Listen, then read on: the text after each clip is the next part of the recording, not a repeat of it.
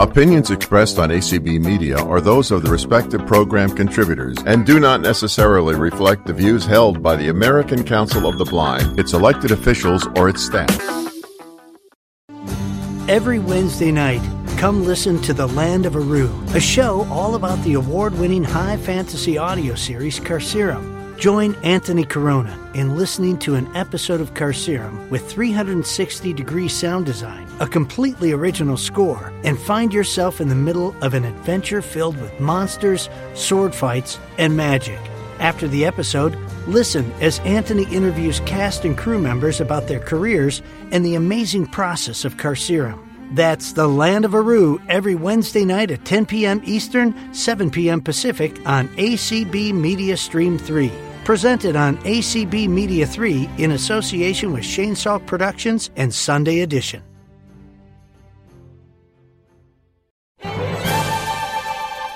The following program contains topics particular to the LGBTQ community. Some discussions may contain mature themes. As such, listener discretion is advised. This is Pride Connection, sponsored by Blind LGBT Pride.org, otherwise known as BPI, every Tuesday night at 10 p.m. on ACB Media 1 and shortly after on all your major podcast catchers. Someday we'll find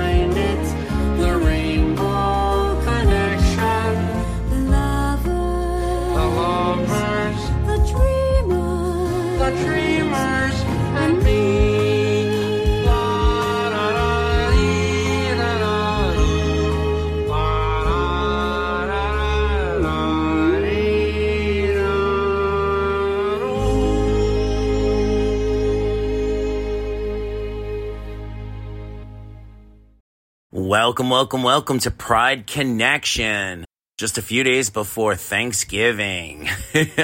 I'm one of your hosts, Anthony Corona. I'm here with President Gabriel Lopez Cafati. Say hi, Gabe. Hey, precedent for now. You may have listened to our last episode with the candidates forum, so I will just do a brief rundown. Our immediate past president is going to be this guy over here. Mm-hmm. Our new president is founding member Leah Gardner. I'll be your next vice president. Board member Chris Snyder stepped up and was elected secretary. And Maria Christic will be our treasurer. Tonight, we have a really special program for you. We partnered in the past with Eric Marcus of Making Gay History, which Gabe will talk about a little bit more in a minute.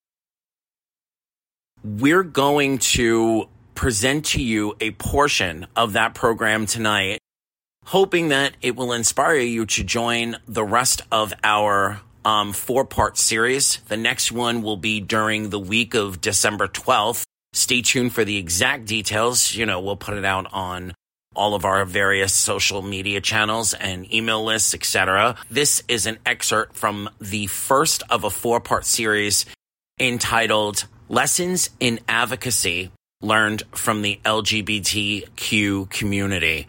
So, Gabriel, tell us a little bit about why this is happening and a little bit about Eric Marcus. So this is happening due to a collaboration that was brought to us uh, by a great advocate, uh, an awesome friend, just a wonderful all-around lady, uh, And a huge ally. Yes, a great ally, another Floridian, um, Debbie Grubb, who uh, I cannot start mentioning his her accomplishments.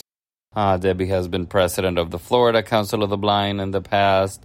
Uh, she's managed our legislative and governmental affairs for many, many years before passing on the torch to Anthony. Uh, she's just an amazing person and an advocate at heart. So she was listening to one of Eric's programs without knowing that we knew Eric, that Eric is a friend of uh, BPI. And uh, she contacted us and said, We have to do something with this gentleman. Uh, because she was so impressed and she could see how, in his program, Making Gay History, in his podcasts and different uh, editions of it, he talks a lot about advocacy and how advocacy started in the LGBTQ community, starting from Stonewall forward. And Debbie noticed how many similarities and how much we could learn in the blind community from the experiences that the LGBTQ community has lived throughout the decades in advocacy and in making sure that LGBTQ rights are upheld and are protected by law. So we started this collaboration, and this is the product. We uh, had this phenomenal first program, which you will hear parts of uh, in the next few minutes, and uh, we have designed a total of four series programming in which we will dissect and we will use parts of Eric's programming with his permission to talk about what lessons can we learn in the blind community and how can we put those lessons into practice in our day-to-day advocacy efforts. So, like Anthony said, stay tuned. We're going to have a program in December, the week of December 12th, and stay tuned also on community because we will be putting the details for participation via Zoom, the time, and the ACB media channel on which it will be aired for you to follow. So stay tuned. We're very excited with this programming. Thank you, Debbie Grubb. Thank you, Eric Marcus. And thanks to all of our listeners. So before we let the um, tape run, so to speak, I just want to urge everyone out there listening if you haven't experienced making gay history, please go check out the podcast. You can find it on all of your major podcast catchers. And um, I want to remind our listeners, or or maybe tell our listeners who might not know, that some of these recordings that you'll hear are the only cor- recordings that that still exist. Many, unfortunately, of the founding members of the LGBTQ advocacy movement are no longer with us for various reasons. You know, the biggest one being the HIV/AIDS epidemic, but age is also no discriminator or respecter of personage. Everyone gets old, and unfortunately. Everyone leaves us to go to the next place at some point. And Eric has an archive of recordings of these folks that don't exist anywhere else in the world. So we're very lucky to have been able to have access to this. And in the next program that we'll have in December, there's going to be a lot of room for us to discuss and explore together what some of these voices who created what Eric likes to call good trouble what they accomplished and what stood out about them and what can we adopt within the blind and low vision community in our advocacy. So without further ado, let's run those tapes. Again, a huge thank you to Eric Marcus.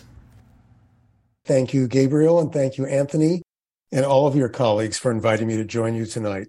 So what I'm going to do is is uh, share with you some clips from my archive drawn from the Making Gay History podcast, examples of what I call troublemakers, people who made good trouble, who didn't like what they saw or what they experienced and decided to challenge it in in the context of how they were harmed or in the context of how they wished the world would be different for them. But before I do, I want to tell you how the project came about in the first place, uh, how the Making Gay History podcast came about. Originally, I was commissioned to write a book on what was then called the Gay and Lesbian Civil Rights Movement back in 1988. I was commissioned by an editor at Harper and Row, uh, which is now HarperCollins, when I was working at CBS News. And I had, had to make a decision. Was I going to leave CBS where I was a segment producer and up for a four year contract? Or was I going to work on this book project? And at the time at CBS, I really wanted to be an on camera uh, correspondent. But I was already out of the closet. I'd done a book prior to my history book called The Male Couple's Guide to Living Together. And I'd been out since college and there was no going back for me. Uh, but I knew that there was nobody on camera on any of the national news programs uh, on cable or network. And so I asked one of the senior executives at CBS News who was responsible for hiring correspondents whether or not they would ever at CBS News put an openly gay person on camera. Um, I, mean, I didn't want to go. I wasn't planning to go on camera as a as a gay correspondent. I wanted to be a correspondent, and I was gay. And after much back and forth, because the senior executive really didn't want to answer my question, I said, I really need to know for my career, would you ever put an openly gay person on camera? And she said, no. So I left CBS. I took on this uh, uh, history book. I used broadcast quality equipment to record the interviews. I checked with my boss, who I just adored at CBS, a man named Jay Kernis, who had created Morning Edition and Weekend Edition for NPR. And I said, What do your colleagues use to record interviews? Because I thought one day someone might want to mine my archive to do an audio documentary or a scholar who was researching history. And I knew that many of the people I was going to interview had never been interviewed before or had only rarely been interviewed, um, and also didn't have long to live necessarily because they were very old um, or because they had AIDS. So fast forward to 2015, um, I was trying to figure out what to do next. And in 2008, I had donated my entire collection, all of my audio recordings, all of my papers, my video recordings to the New York Public Library with the agreement that they digitize my entire collection. Um, so when I called in 2015 to check on the status of the, the digitizing, they had just finished. And what I decided to do with my collection was to um, work with an education nonprofit that develops LGBTQ inclusive resources for teaching American history. And we were going to use short clips from my archive uh, as the basis for lesson plan. That project, very long story, very short, morphed into the Making Gay History podcast, which we launched in uh, actually six years ago in October, um, expecting to, we were told to expect to have maybe 500 to 1,000 listens for every episode. We've produced about 80 original episodes since then um, over the course of 11 seasons. We've had 5 million episode downloads in 200 countries and territories around the world. And just to give you a comparison between the reach of a book and the reach of a podcast, the original two editions of Making Gay History in hardcover and paperback have sold a total of 35,000. So that compares to Making Gay History's episodes, which have been downloaded 5 million times. So I've had the opportunity with the podcast to share these stories, not in print now, but in the original voices of the people who I interviewed. So I feel like the people I interviewed were not very happy that I presented their stories in print and that they figured out how to get me fired from my job in 2015 with the American Foundation for Suicide Prevention, which is a whole other story, um, because they wanted me to come back to this work and to share their voices so that I could bring LGBTQ history, LGBTQ history to life in the voices of the people who live. So I'm going to share my screen now and introduce you to some of the people I had the privilege of meeting. And I will set the context for each of them.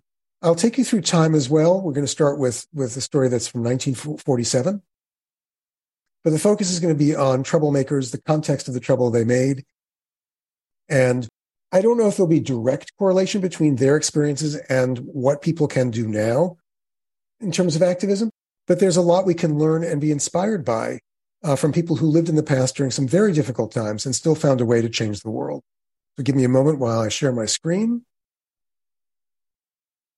And the first person I'm going to introduce you to is a woman named Edythe Eyde. I knew her as Lisa Ben. And if you play word games and play with those letters, you get lesbian.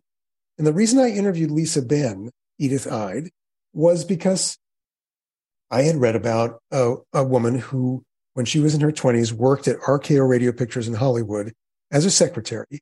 And her boss had told her that he wanted her to look busy. He wasn't always going to be able to keep her busy, but he didn't want her to read or knit. So she decided in 1947, when there was no such thing as a gay organization of any kind, that she would publish what she called a magazine for lesbians called Vice Versa, America's Gayest Magazine. And this was long before the word gay was used for homosexual people. But the in crowd knew what, what, what gay meant. So in this newsletter, what I call a newsletter, which Edythe called a um, magazine, she wrote reviews of movies, of, of poems. She wrote a column called the Whatchama column. And it was in the Whatchama column where she talked about her hopes and dreams for the future. And that's what attracted me to uh, want to interview her in the first place. Um, and when I went to interview her in Burbank, California, uh, at her little cottage on her front porch, I found out that she also uh, sang in the gay clubs in the 19, in the lesbian clubs in the 1950s and 60s.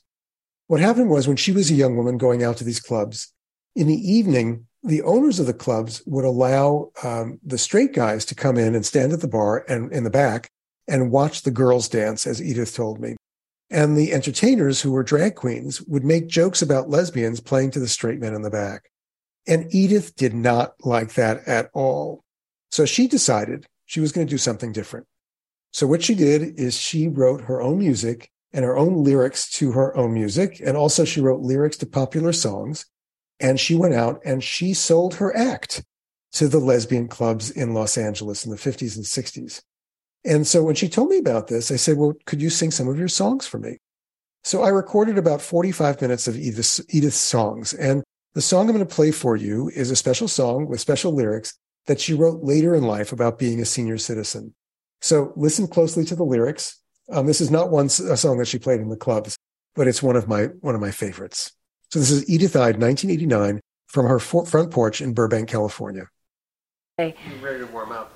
Yeah, I need to warm up a little bit. I should tune up a little bit first.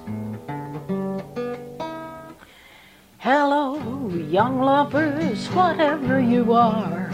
I hope your problems are few. All you cute butches lined up at the bar. I've had a love like you. Stay cool, young lovers, and follow your star. Stay cool, be faithful and true. Don't mess around with the opposite sex, it won't do a thing for you. I know what it means to wear customized jeans and go out for a casual cruise. You saunter on by, and that glint in your eyes speaks of hope you can never quite lose. Don't cry, young lovers, because I'm alone. I've a stockpile of wild memories. A gay senior citizen, all on my own. At least I can do as I please. Senior life has compensations, my friends, and at least I can do as I please.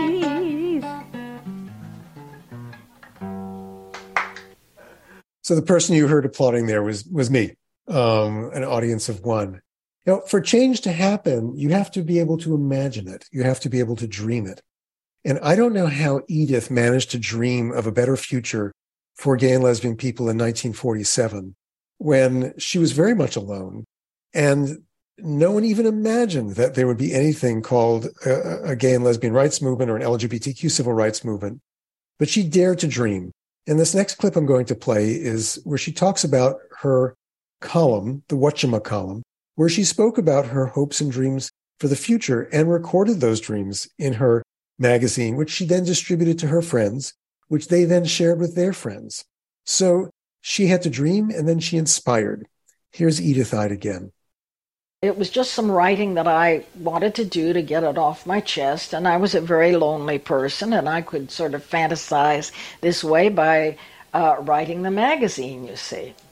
And uh, then, uh, oh, I'd write the at the end the what the whatchamacallum, and that was just ideas that happened off the top of my head that I would write about and say, wouldn't it be wonderful if, not fantasize exactly, but Imagine. imagine about how things might be in the future with us. What were some of the things you imagined?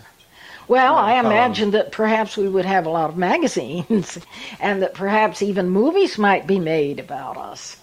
I would hope that someday we would not be looked down on with so much disdain. Well, I think this may be where you. This is the column. It's, uh, this is the article "Here to Stay."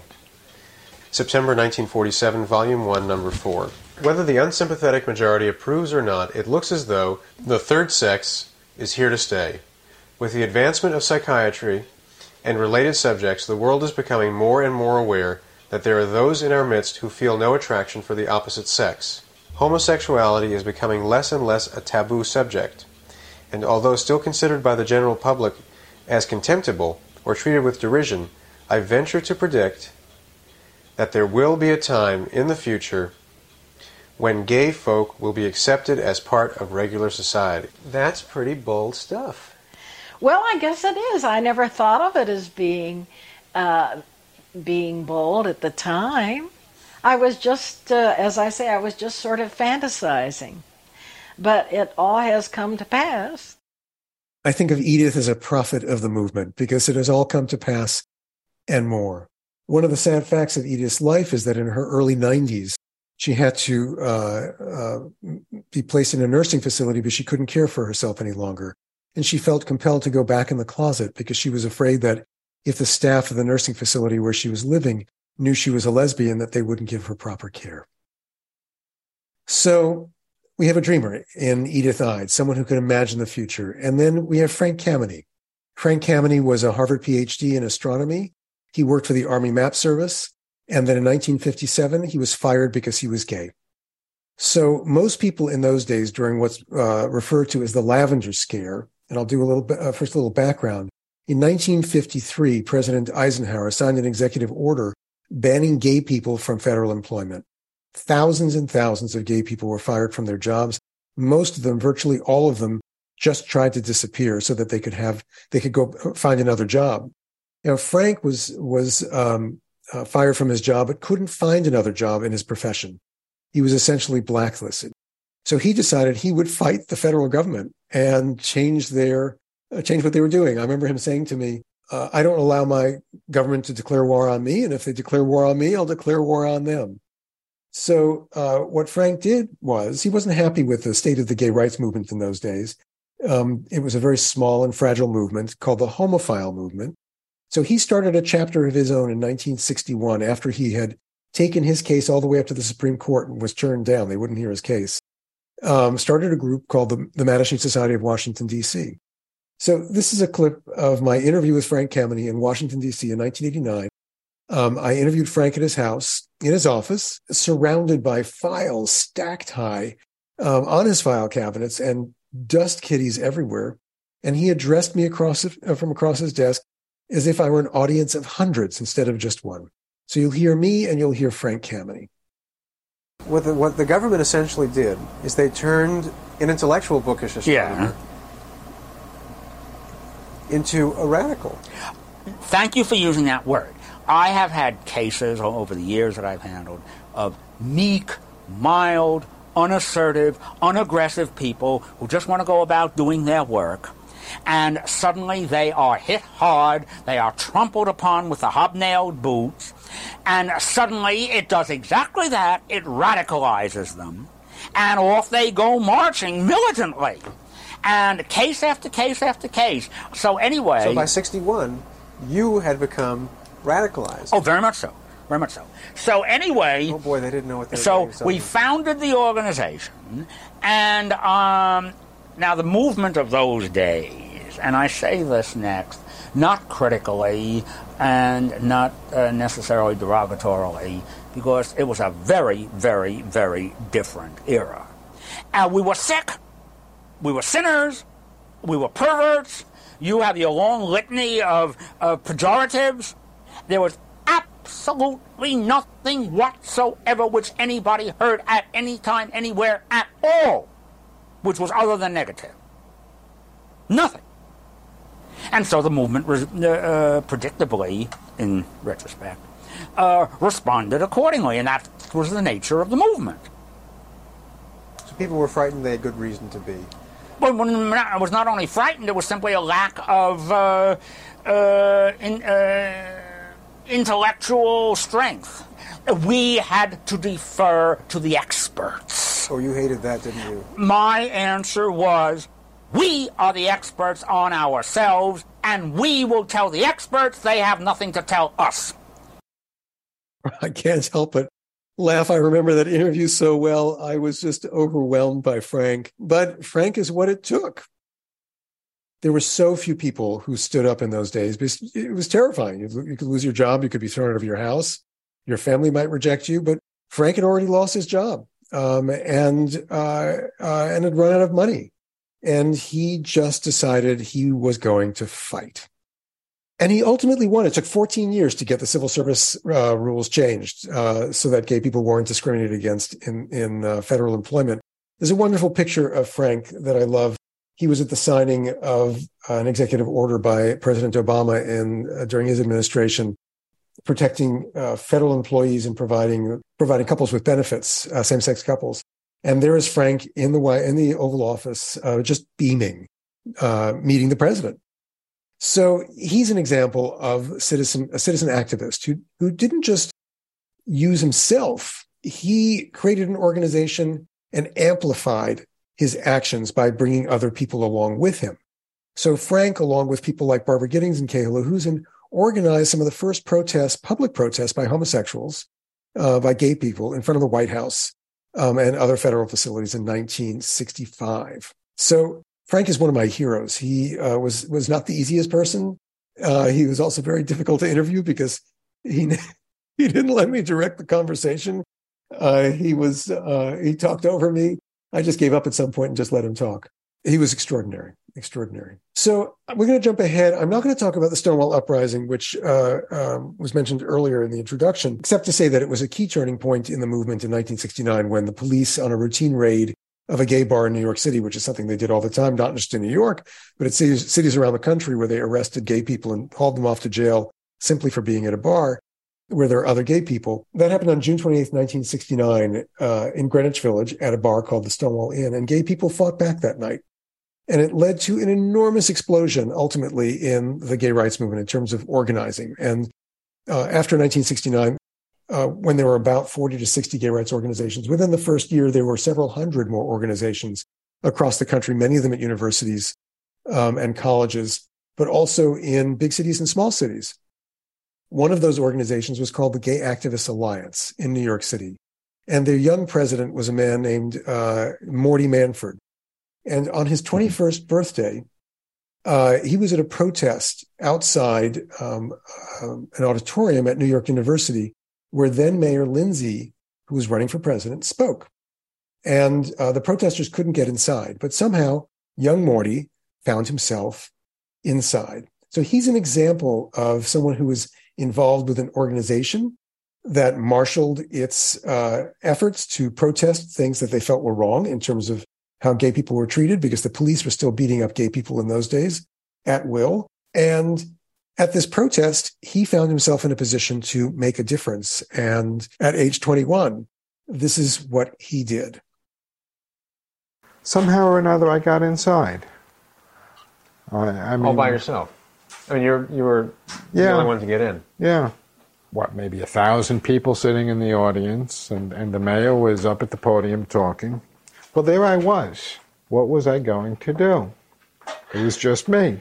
So naturally, I did what anyone else would do. I walked onto the stage and I took the podium away from John Lindsay.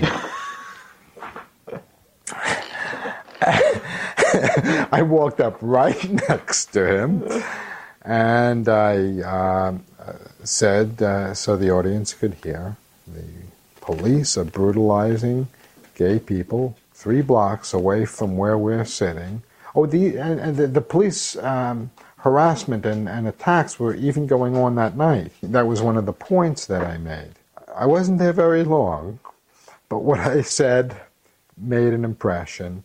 The police dragged me off the back of the stage and they ejected me through, you know, some, some or another uh, exit. Apparently, after I left, the audience called the mayor to account for what was going on with the police bothering the gay community.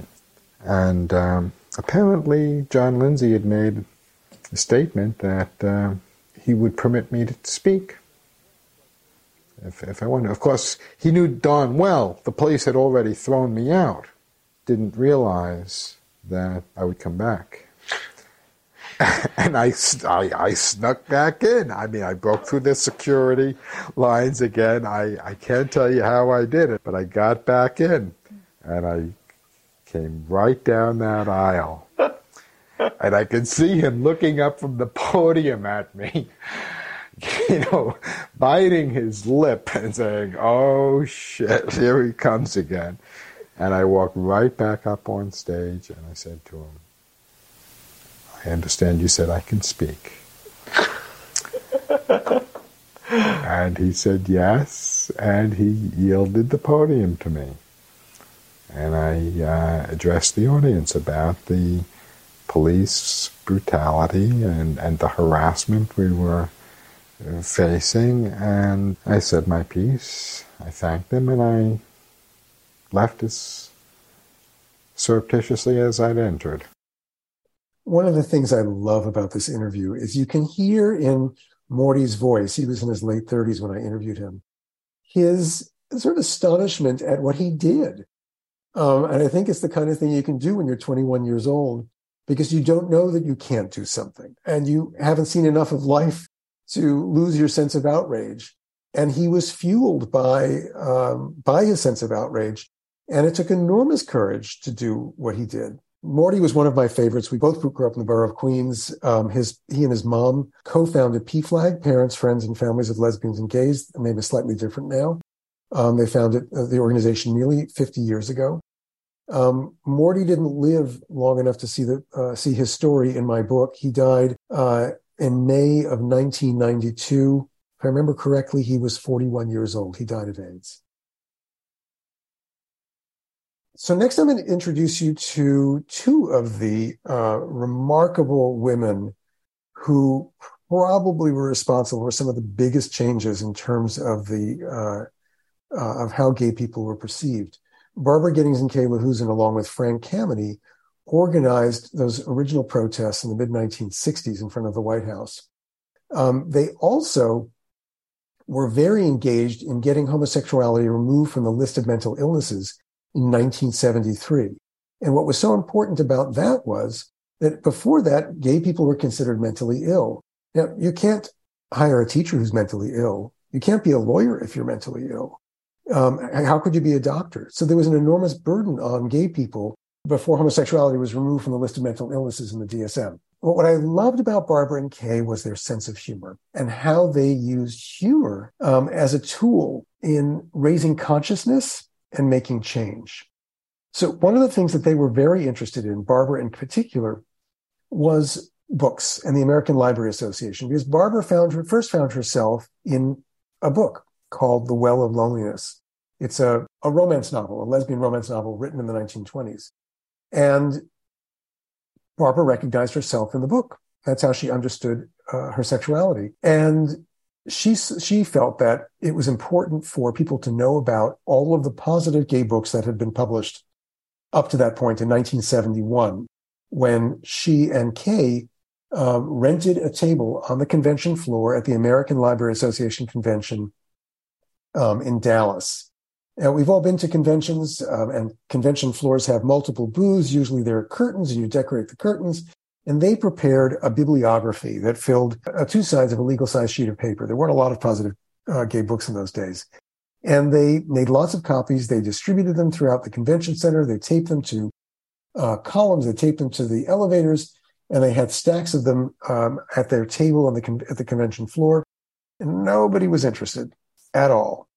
So on the fly, they figured out how to get some attention because what was really important then was visibility. Most people had never met a homosexual. They thought that gay people lived under rocks.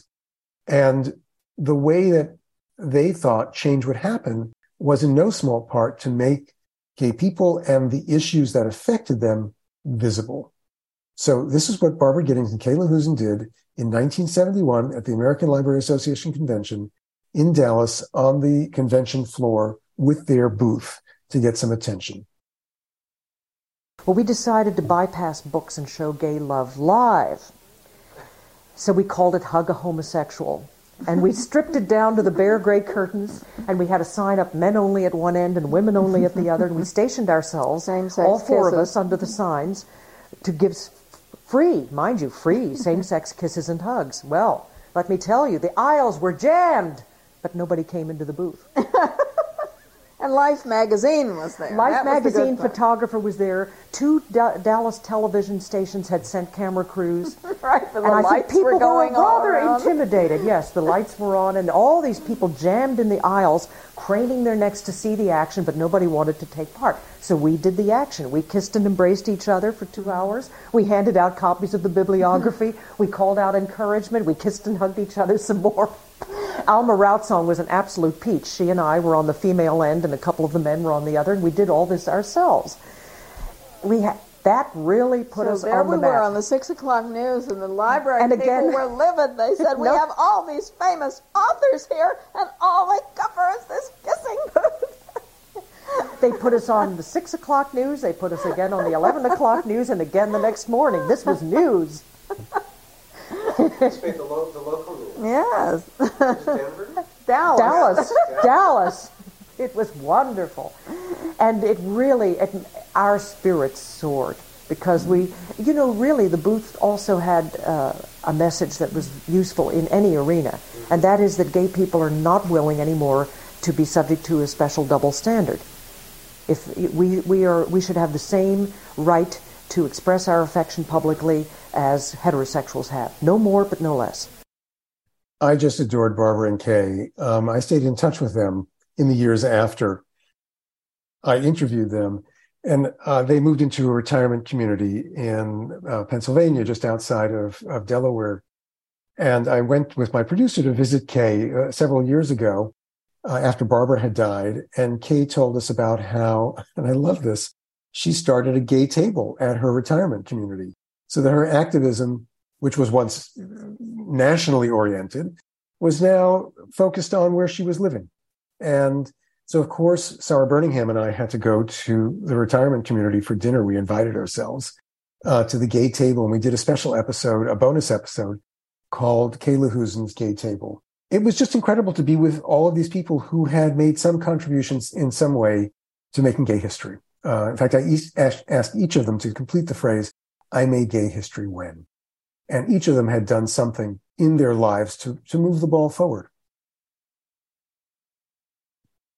Now I'd like to introduce you to Deborah Johnson and Zandra Rolón Amato, um, examples of, of other citizen activists. They, this is in 1983, and by 1983, um, gay rights laws had been passed in cities and states across the country, including in Los Angeles.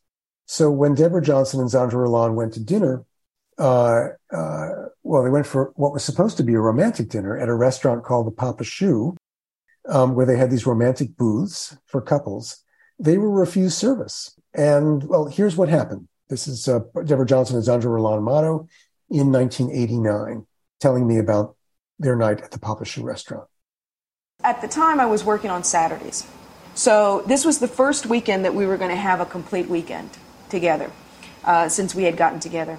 It was also the year right before Martin Luther King's birthday was made into a holiday.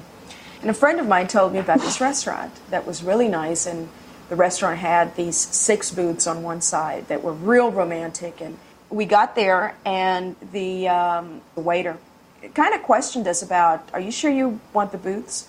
And we told him yes. And it's the type of booths where you have to move the table out so that you can get in, like a horseshoe. And in the middle of the horseshoe was like a fountain, and there was a guy with a, a violinist who came around, and and the booth right in front of the of the table was a little white sheer curtain that closed in the candlelight, and it was just romantic. Did it occur to you that, there, that this might be a problem? Not at all. I mean, to me, discrimination never enters my mind first. Ever.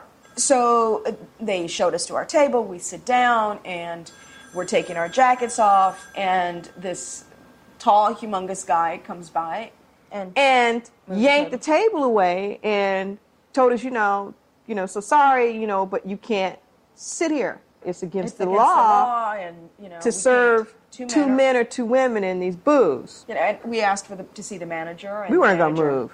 The guy that uh, turned out to be the real maitre d kept giving us the you know the back of the bus type of thing. You know, well you can sit over there and you can sit over here and you'll have free drinks and the whole thing. But you will not, you cannot sit here. You will not be served here. And kept insisting that it was against the law. It was against the law. And you know that that really oh it makes me crazy thinking about it. You know, it made me more mad. So you got to remember we were there about Martin Luther King's birthday and then we were going to take it off the next day as this real show of solidarity and its importance and the whole bit. And if there's anything the king had taught us, it was that we could sit anywhere in the restaurant we wanted to sit.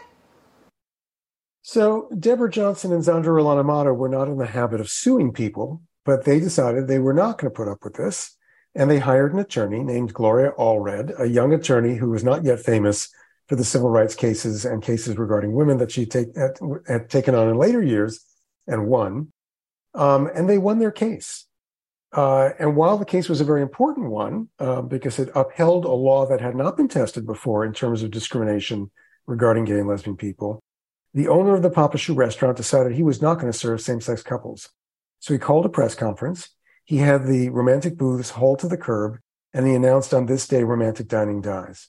So, in a way similar to what was done in the South when uh, communities were ordered to uh, integrate the swimming pools, but instead of integrating, they closed the pools.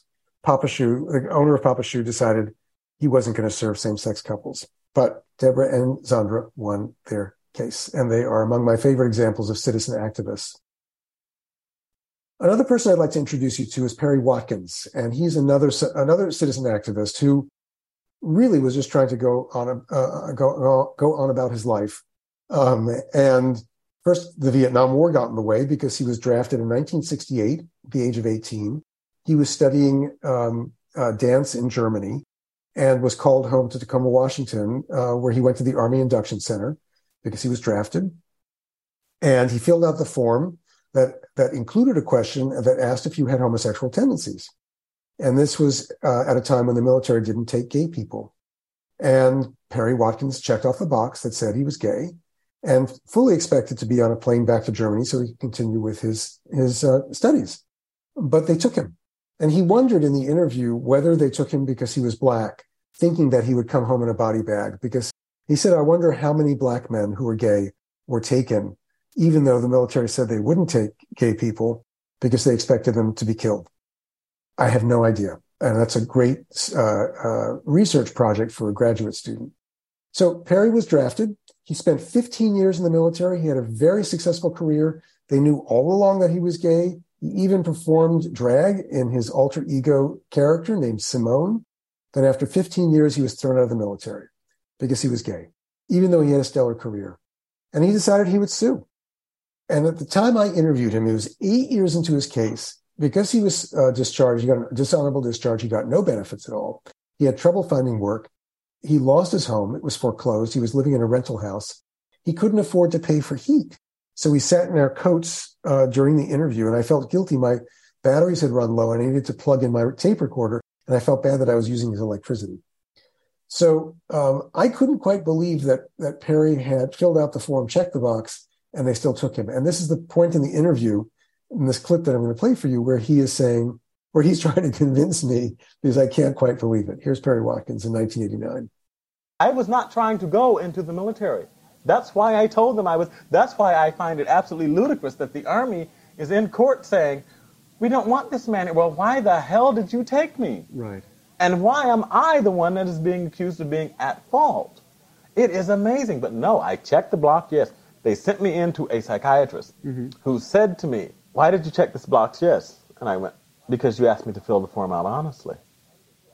Well, do you object to going in the military? No. I didn't want to go in the military. Who did? Right. But I certainly had no objection to serving my country. And you were raised to be honest. Extremely so. Why I really checked the box was because I thought if I go into the military, I'm not going to hide the fact that I'm gay. I know myself well enough to know that. So when I get thrown out, mom will be angry if I lie. Mm. That was why I checked the box. When I get put out of the military, mom will be more angry with me for lying than why didn't I just tell the damn truth to begin with? Mm-hmm. Perry ultimately won his case. He was one of the first people to be reinstated in the military. He decided to take a settlement and left the military. He was the grand marshal in uh, the New York City Gay Pride March in 1993, um, and then died of AIDS in 1996, if I remember correctly, which I think is why his story is largely forgotten. But another example of someone who whose life was turned upside down, and he decided that he would not stand for it. So um, every movement needs its allies. The parents of PFLAG, Parents and Friends of Lesbians and Gays, was and is a very important organization celebrating its 50th anniversary next year. I mentioned Morty Manford earlier uh, in the presentation, who with his mom co-founded PFLAG in 1973. Actually, their first meeting in 1972. Um, Paulette Goodman uh, was president of PFLAG in the 1980s. And, you know, we sometimes wonder how people but become allies. What is it about their lives that makes them, if not different, inspires them to try to make change? Paulette had a daughter who was a lesbian, but it was Paulette's early experience as a Jew in occupied Paris during World War II that shaped her feelings about what it means to be different. So here's Paulette Goodman talking about what happened um, uh, during World War II when she was a child and what she observed at home. The next day, my aunt went and heard what happened, and Well, I actually got ahead of myself uh, and didn't explain the context of this. Paulette's sister was taken away by the Gestapo, and uh, and her husband was taken away too. So her sister and uh, brother-in-law were taken away, but they managed to keep their young uh, uh, the young child, Paulette's uh, nephew. If I remember correctly from this uh, this this clip, the police then showed up at their door wanting to take the child. the next day, my aunt went and heard what happened, and I don't know why she didn't bring the little boy home. Maybe the concierge wouldn't give him to her. But then my mother sent my sister Gabby to pick up Andre, and as they were walking back towards where in our neighborhood, they were followed by the police and the Gestapo. They followed her to our apartment, and she came up with the two French policemen. The Gestapo stayed downstairs, and uh, they told Mrs. Rosenberg, uh, not in Madame Rosenberg, um, you will have to let this little boy go with us because his mother is asking for him. And my mother says, if my daughter did not take the child yesterday, that means she doesn't want him to, to, to be there. And I have brought up nine children and I can bring up a tenth. Please leave me my grandchild. This was her first grandchild. She tore her hair out. She, I mean, she made such a scene. And we were there in the kitchen when that happened. And, you know, I remember everything that happened. And they said, look, you better quiet down and you better let the child go because if you don't, there are those two Gestapo downstairs. They'll come up and they'll take all of you with all the children. So they had no choice. They took my nephew and he was reunited with my sister. Uh, and I think they spent several months uh, in Drancy, which was a camp right Mhm. outside of Paris. And, even, and we did get a couple of letters, you know, through the letters over the wall. Uh, we even sent some packages, whatever my mother could get her hold of, to, you know, some food uh, in that camp. And then uh, we knew they were sent to Auschwitz and we never heard from them again. So that's the background. Now I know what it's like to be in the closet. I know what it's like to be a minority, to be threatened. Uh, I lost uh, most of our family except for uh, my immediate brothers and sisters. Uh, um, one, my older sister, uh, never came back, but aunts and uncles, uh, cousins, people who, whom I'd never knew, who lived in Poland, were all Mhm. exterminated. So it makes a difference what your life experience is uh, in terms of being an ally. So even if you aren't, in this case, Paulette was not gay herself, she certainly knew, as she said, what the experience was like of being different, of being discriminated against. Um, and one of the, the, the important things about allies is they can often go places and speak to people in ways that we cannot. Um, and in the case of parents and friends of lesbians and gays, parents with gray hair are often uh, heard better than young people. And in those days, in the 80s, certainly, elected officials were more likely to listen to people like Paulette than they were to listen to young gay people themselves. So I have two more clips to share with you. I'm sorry, I have one more clip to share with you. This is Vito Russo. Vito Russo wrote a book. This is also how change happens. He was a film history expert and he decided to take a look at how gay people were portrayed in films because his theory was that public opinion about gay people was shaped by Hollywood through how Hollywood portrayed gay and lesbian people in, in films. I found that book in 1981 on a shelf in an editor's office when I worked as a temp at Harper and Row Publishers, the same publisher that later published my history book. But at the time, I was a $3.25 an hour clerical person right after college, opening envelopes for, in the special sales department and separating checks from order forms. Uh, actually, there are three piles. One was for the checks, one was for the order forms, and one was for the staples and the uh, paper clips. But it was at that office where I discovered Vito's book, um, which changed how I saw Hollywood and films.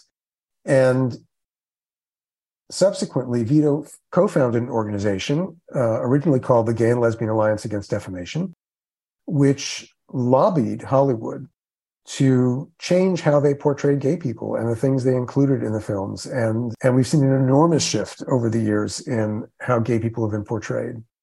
Vito also co-founded ACT UP, the AIDS Coalition to Unleash Power. When I interviewed uh, Vito in 1988, he was one of the first people I interviewed, and I knew he was ill. Uh, his partner Jeffrey had died three years prior, and Vito likely didn't have long to live. So in this clip from this interview, you'll hear us talking about legacy, the things we leave behind, and the importance of passing on the ball to the next generation.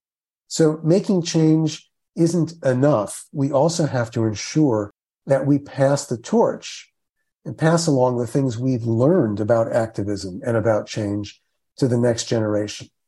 So here's Vito Russo from his uh, home office on West 24th Street and 9th Avenue in December of 1988. And I don't think you'll be able to hear it, but he's chain smoked through the whole interview. So you might hear him light a match at some point and take a drag on his cigarette. I find it interesting from what I know about the, uh, the history of the gay movement that there always have been and there will always be people who are willing to put their lives on the line for these ideas.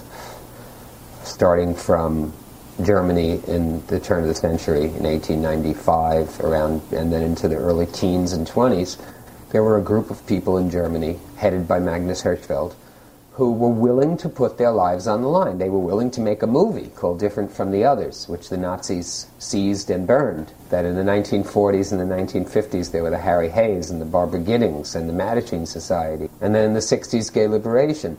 It's, it's the more radical issues that I think are still going to be fought over. Whether gay people have a right to adopt children, get married, get married, teach in the public schools, which they do now, you know, but be open about it. Right. And those battles are battles that are going to be fought long after you and I are gone. But you have to make a contribution while you're here. I mean, that's been my whole life is to leave my book behind. That I know after I'm dead, that book is going to be on a shelf someplace, and what I have to say will reach people. And the things I've written, you know, because it's like, what's it, who was the person who said that? Pedro Almodovar. He said, the thing is, is you can't regret your life, otherwise why did you live?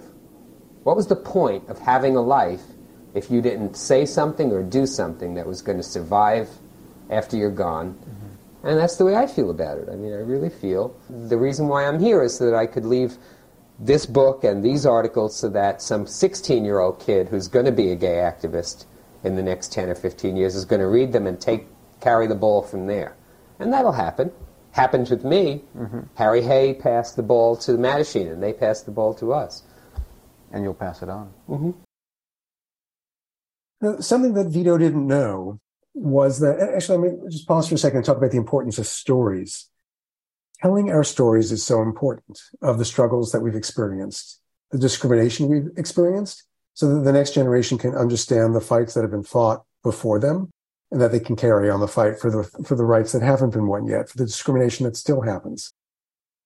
Vito couldn't have known that when he spoke to me in 1988 that the interview that I recorded would one day be included in a podcast episode that was released in the fall of 2016 and that that uh, audio recording would be heard by a 15 year old disabled lesbian in Moscow named Mina, who would then write to me to tell me how inspired she was by Vito's story and could she translate his transcript? Um, we provide full transcripts on our website of all the interviews. Could she translate his transcript into Russian and post it on her blog so that people in Russia, other other gay and lesbian people, could read his trans uh, read the transcript while listening to the English language interview, so that they could be inspired to take action and to make change the way he did and the way in which she was inspired. I think Vito would be very happy to know that the ball had been passed from him to me and from me to Mina, and now I pass the ball to all of you um, to take your stories forward and to take your battles forward and share it with the next generation and to inspire them to continue the fight. Wow. Wasn't that an amazing compilation of advocacy and action? And like Anthony said at the beginning of the show, and like Eric always tells us, those are good troublemakers. Yeah, as you heard um, in the program, I actually had the opportunity to meet one of the voices in New York City in the early 2000s. Um, and I will admit at this moment, I did not have the life experience to understand who I was talking to and what that meant. If only I could go back and have a redo of that conversation, I would ask so many questions and I would pay so much more attention. But thanks to Eric Marcus, we have the opportunity to go back and visit with these folks one way or the other. So, Gabe, take us out. So, I just want to leave everyone with this thought as we go into preparing for our December, which is going to be program number two of, like I said, a four program series, to listen and re listen as many times as you need. Check out the podcast and think of similarities because that's what I've been doing. I have noticed similarities between the advocacy movements of both the LGBTQ community and the blind community, and uh, there are things that are not so far away. There are things that are very, very similar.